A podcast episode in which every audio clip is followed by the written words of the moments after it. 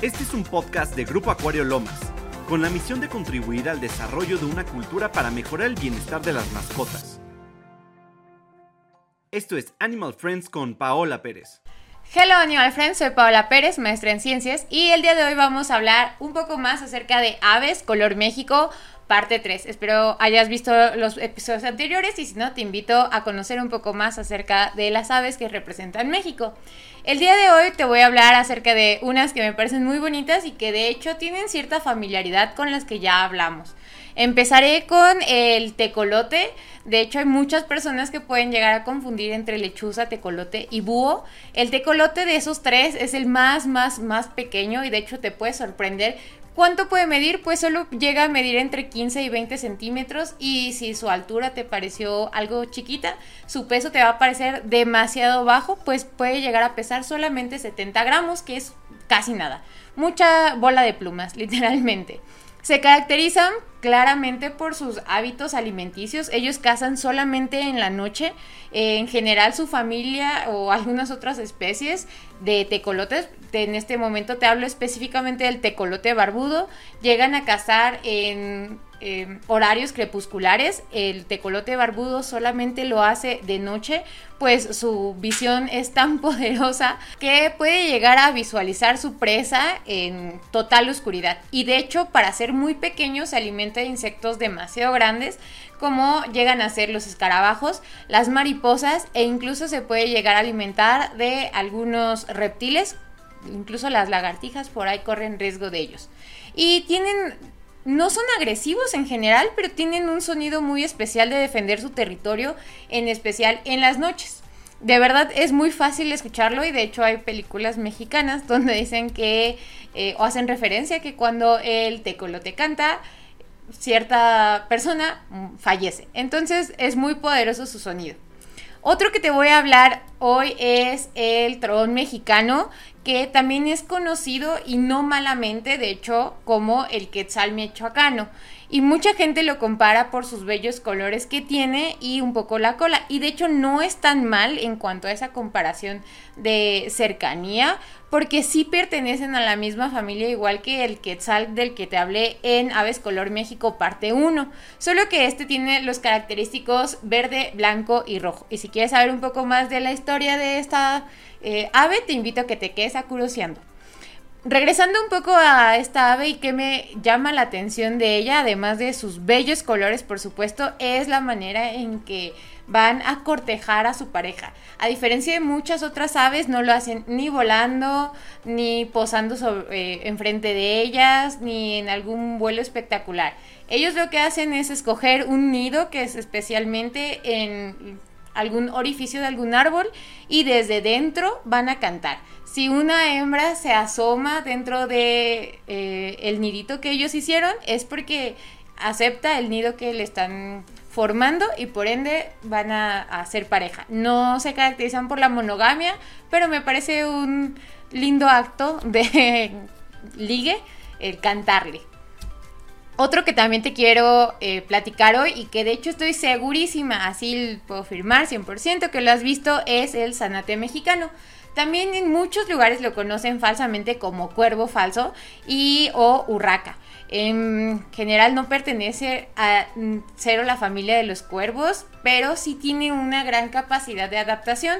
De hecho, se podría decir que es una especie eh, un poco invasora, incluso de México. A pesar de que es endémica de aquí, o bueno, era endémica de Veracruz, por ahí un em, azteca los trajo desde Veracruz hasta el Valle de México y a partir del Valle de México se comenzó a esparcir por casi todo Norteamérica, llegando incluso hasta Canadá.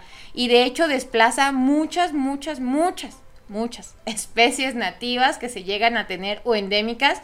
Pues puede que no sean muy buenos voladores, pero en verdad son muy inteligentes y lo que van a hacer o lo que ya lograron es adaptarse tanto al ruido, a la parte humana, al contacto humano que saben perfectamente eh, cuándo eh, corre peligro. Incluso se han hecho estudios donde eh, pueden predecir de alguna manera si les lanzas algo a, su cuerpo, esquivarlo.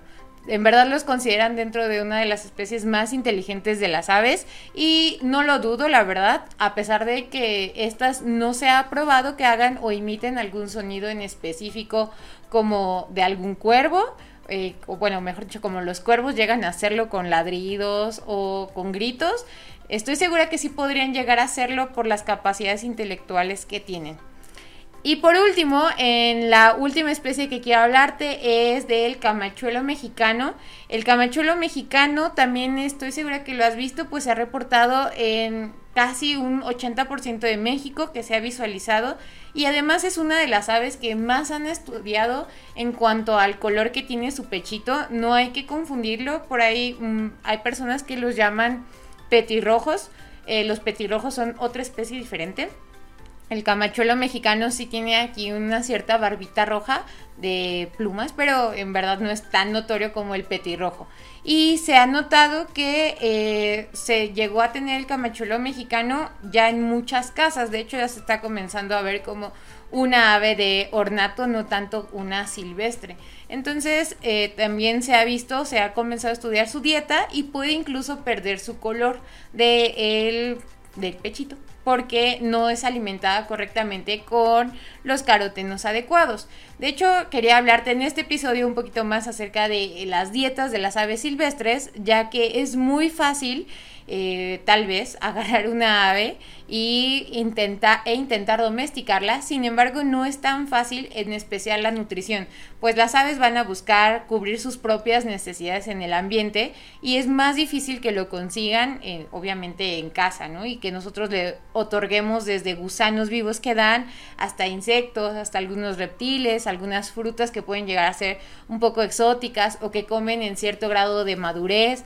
Entonces, es lo más complicado que podemos llegar a hacer cuando intentamos eh, meter un poquito de mano ahí entre meter o empezar a tener aves silvestres como algunas de ornato. Entonces, para ello te invito a que comiences teniendo un poquito de eh, mezcla de semillas en algún alimentador totalmente libre para que se acerquen las que puedan. Y de hecho quisiera eh, hablar un poquito acerca de una mezcla específica de Red Kai, que es la de aves silvestres y de hogar, ya que no solamente contiene un tipo de semilla, y te explico por qué no es bueno darle solo un tipo de semilla a cualquier tipo de ave en general, y es que en general las semillas y los cereales carecen de, sus proteínas son buenas, sí, yo no voy a decir eso, solo que carecen de algunos aminoácidos que sí llegan a consumir las aves en la naturaleza. Entonces, a la falta de estos, lo que puede ocasionarse es de falta de crecimiento, eh, que las nidadas no sean buenas, que los cascarones de huevo sean muy débiles. Eh, en general sí pueden tener varios problemas y como te mencionaba, por ejemplo, en el camachuelo pueden llegar a perder el color con el era característico y por el cual fue eh, causa de quererlo tener visualmente todos los días, ¿no? Entonces te invito a que busques, igual que las de Red Cae, alguna mezcla que no solamente contenga un tipo de semilla, sino que sea variado. Y además la de Red Cae, que es para aves eh, silvestres, contiene una mezcla de vitaminas y minerales que por supuesto que les va a ayudar en general está diseñado o formulado para que cualquier ave que quiera disponer de este alimento sea fácil de digerir, sea mucho más eh, entretenido de alguna manera poder llegar a alimentarse a tu casa y puedes empezar de ahí dependiendo obviamente del pico y de sus propias características, pues ya podrás mudarte algún tipo de semillas en específico. Por último, te aconsejo que entonces si tienes un camachuelo mexicano y quieres mantener sus colores, te recomiendo que les des un poco de jitomate picado eh, de vez en cuando para mantener ese color. Se han visto en estudios que si no los alimentas con el jitomate, en verdad es muy fácil que pierdan esos colores. Entonces es una manera sencilla de poderlos alimentar un poco de manera eh, como ellos lo harían silvestre. Curioseando. Como dato curioso te tengo que el dragón mexicano también es llamado pájaro bandera o ave bandera por los colores característicos que tiene, verde, blanco y rojo como la bandera de México. De hecho hay una historia alternativa que en 1810 para Nicolás Bravo en Veracruz le hicieron una bandera llamada bandera songólica basados en los colores de esta ave para representarlo. Sin embargo, en México está mucho más arraigado o aceptada la historia que nos referencia a Agustín Iturbide. Esperemos que este podcast te haya gustado. Recuerda seguirnos y comentarnos en nuestras páginas de redes sociales oficiales los temas que quieras aprender de tus mascotas.